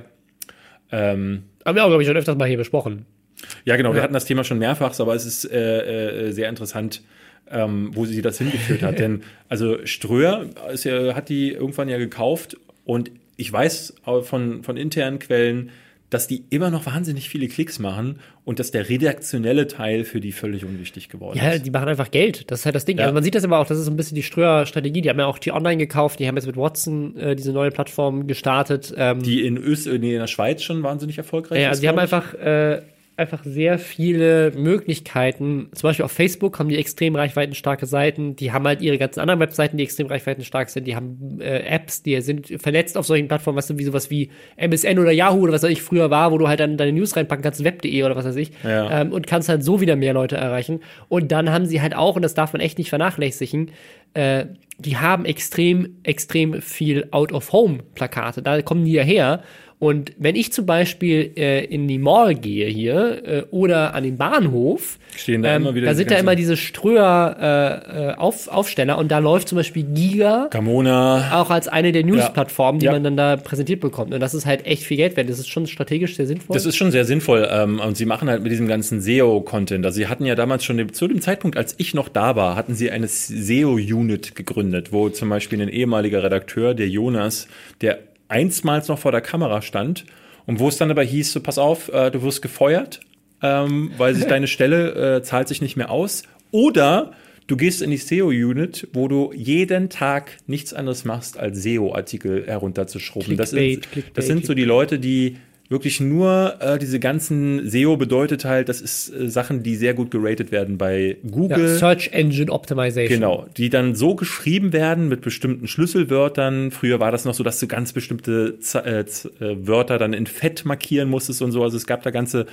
Regelbücher darüber, was du, wie du, wie du das zu schreiben hast, wann du welche Sätze wo schreibst. Also du wurdest dann auch noch in den ersten drei Sätzen muss sich die Conclusio des Ganzen irgendwie befinden. Also konntest du nicht mal frei schreiben, sondern du musstest immer so schreiben, wie das da mit der SEO. Wie sie es bewiesen hat. Genau, wie sie es ja, bewiesen hat. Und das war ganz furchtbar. Und die haben dann, weil wir uns als Redaktion geweigert haben, weil wir gesagt haben, nee, ähm, haben sie dann diese SEO-Unit gegründet, ähm, wo dann einige Leute zwangsweise rein verfrachtet wurden. Und ich glaube, die sind heute diejenigen, die dafür sorgen, dass es, die, dass es den Plattformen wahnsinnig gut geht. Und dadurch, dass sie den Leuten, den Redakteuren, die nachkommen, kein vernünftiges Geld bezahlen, haben die, glaube ich, auch nicht den Anspruch, groß nachzurecherchieren und machen aus Hangar 13 halt einfach mal Deck 13. Ja. Dann kommen wir doch mal zu deinem nächsten Arbeitgeber, den du hier anschwärzt. ja, das ist ja gar nicht mein Arbeitgeber. Das ist witzig, ich hatte einen Kommentar bei äh, äh, unter dem Review zu God of War hinterlassen ähm, bei der GameStar. Und da schrieben dann die Leute, äh, wie kannst du deinen ehemaligen Arbeitgeber angreifen? Ich glaube, die haben nicht so richtig verstanden, dass, immer noch nicht verstanden, dass ich nicht Fabian Siegesmund bin.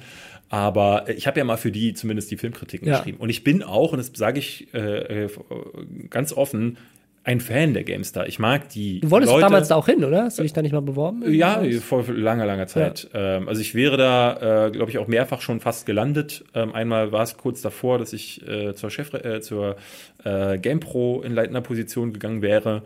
Ähm, und ich mag die, mag die Leute, die da sind und so. Ja. Jetzt sind ein paar neue Leute da nachgekommen. Unter anderem eine junge Dame, die jetzt äh, hauptsächlich die News bei ihnen macht und die hat jetzt, glaube ich, auch das Review für God of War gemacht. Und das ist wahnsinnig schlecht. Also äh, ich hatte das Spiel gerade durch und dachte, ich gucke mal, was so die anderen schreiben, ja. weil es hat ja nur gute Reviews bekommen und äh, orientiere mich gerne auch an den GameStar-Reviews, die alte Garde, vor allen Dingen so Leute wie der, ähm, der Michael, äh, wie heißt er gleich noch?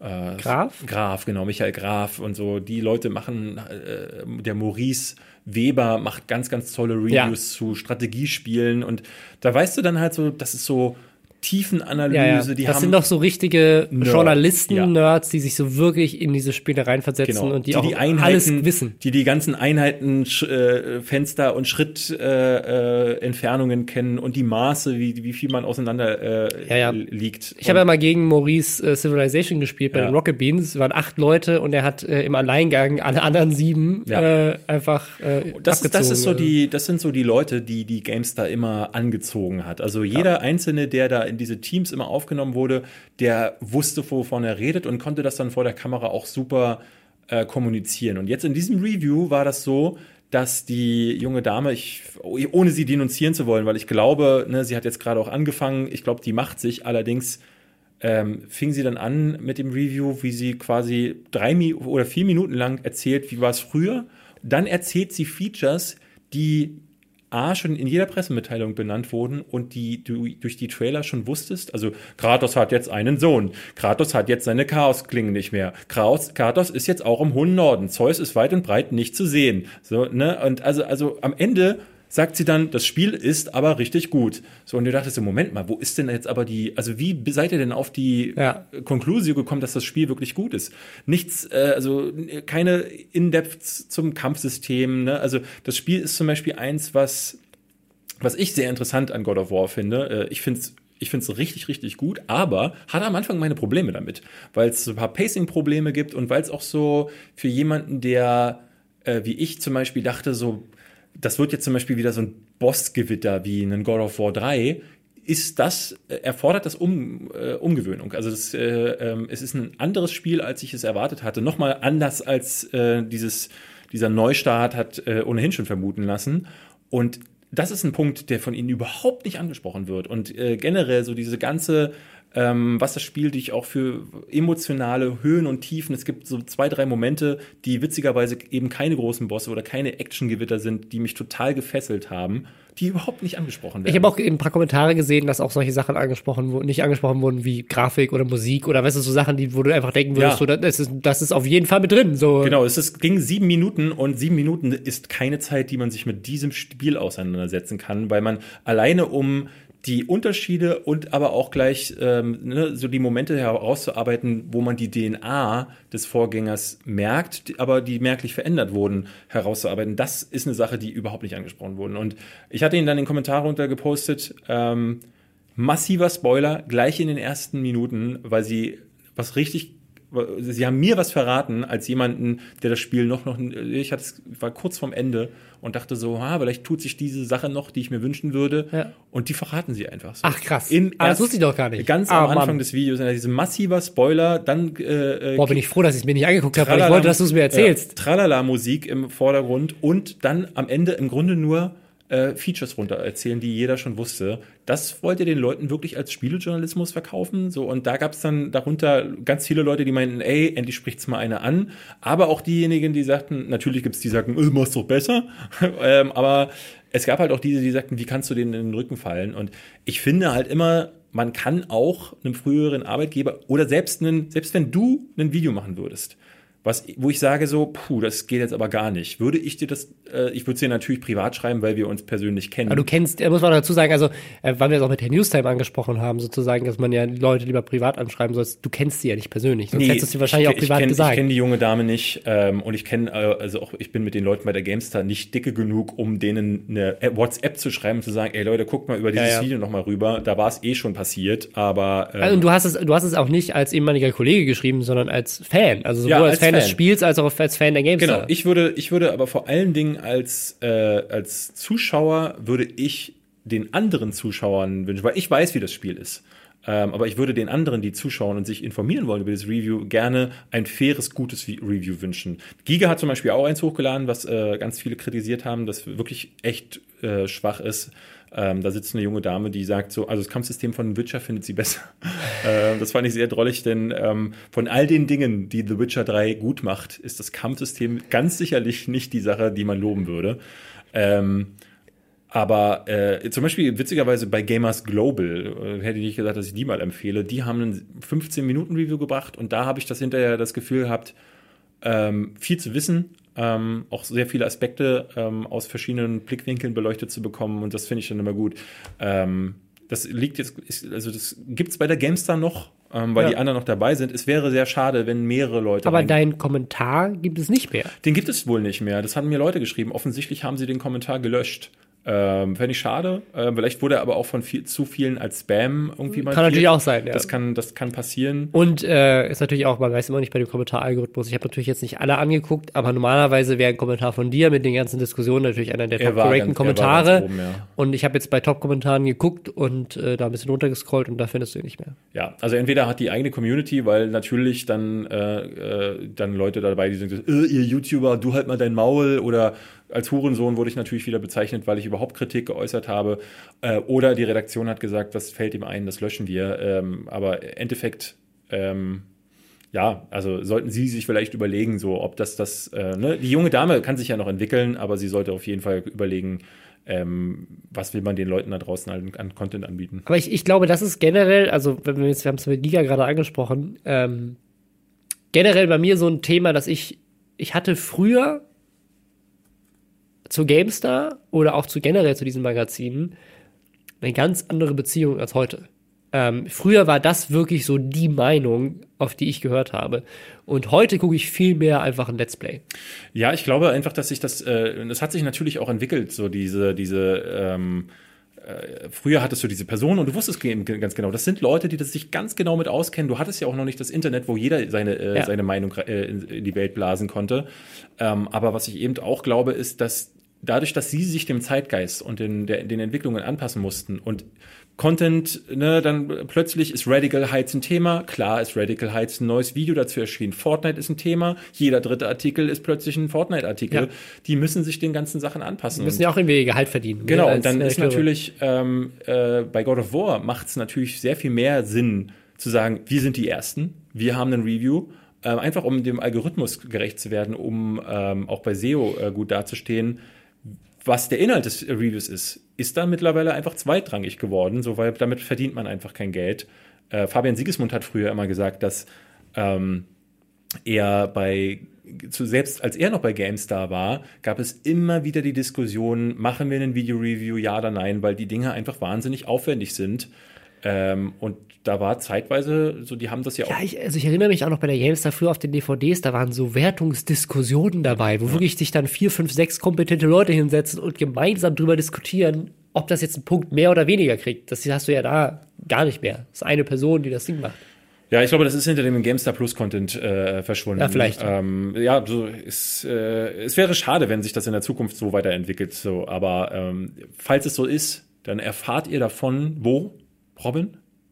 Bei der Lester-Schwester Live-Show vielleicht. Unter anderem. ja. Und wieder Werbung auf Hey. dem letzten Meter noch gemacht. Ja, da könnt ihr natürlich gerne Nein, ihr erfahrt das natürlich sofort immer im Podcast bei der Äh, ich glaube aber, wenn ich jetzt auf die Uhr gucke, es dürften schon keine Tickets mehr für die Live-Show oh, vorhanden sein. also Ähm, schnell lieber nochmal nachchecken. vielleicht noch mal, vielleicht machen wir, stellen wir einfach noch ein paar Stuhlreihen extra auf. Ähm, bucht trotzdem mal, bucht trotzdem Tickets. ähm, und dann sehen wir uns vielleicht da. Äh, nächste Woche, wie gehabt, glaube ich, es gibt keinen Urlaub, ne? Nö. Dann wünsche ich, Ich hoffe, ich bin wieder gesund. ich hoffe, du bist gesund. Oder vielleicht hast du mich jetzt so angesteckt, dass ich dann mit Schnief Ja. in der Nase da sitze. Schöne Grüße gehen raus an ähm, das Alle. Ego von Herrn Newstime und alle anderen. Wir sehen uns. Bis Bis dann. dann.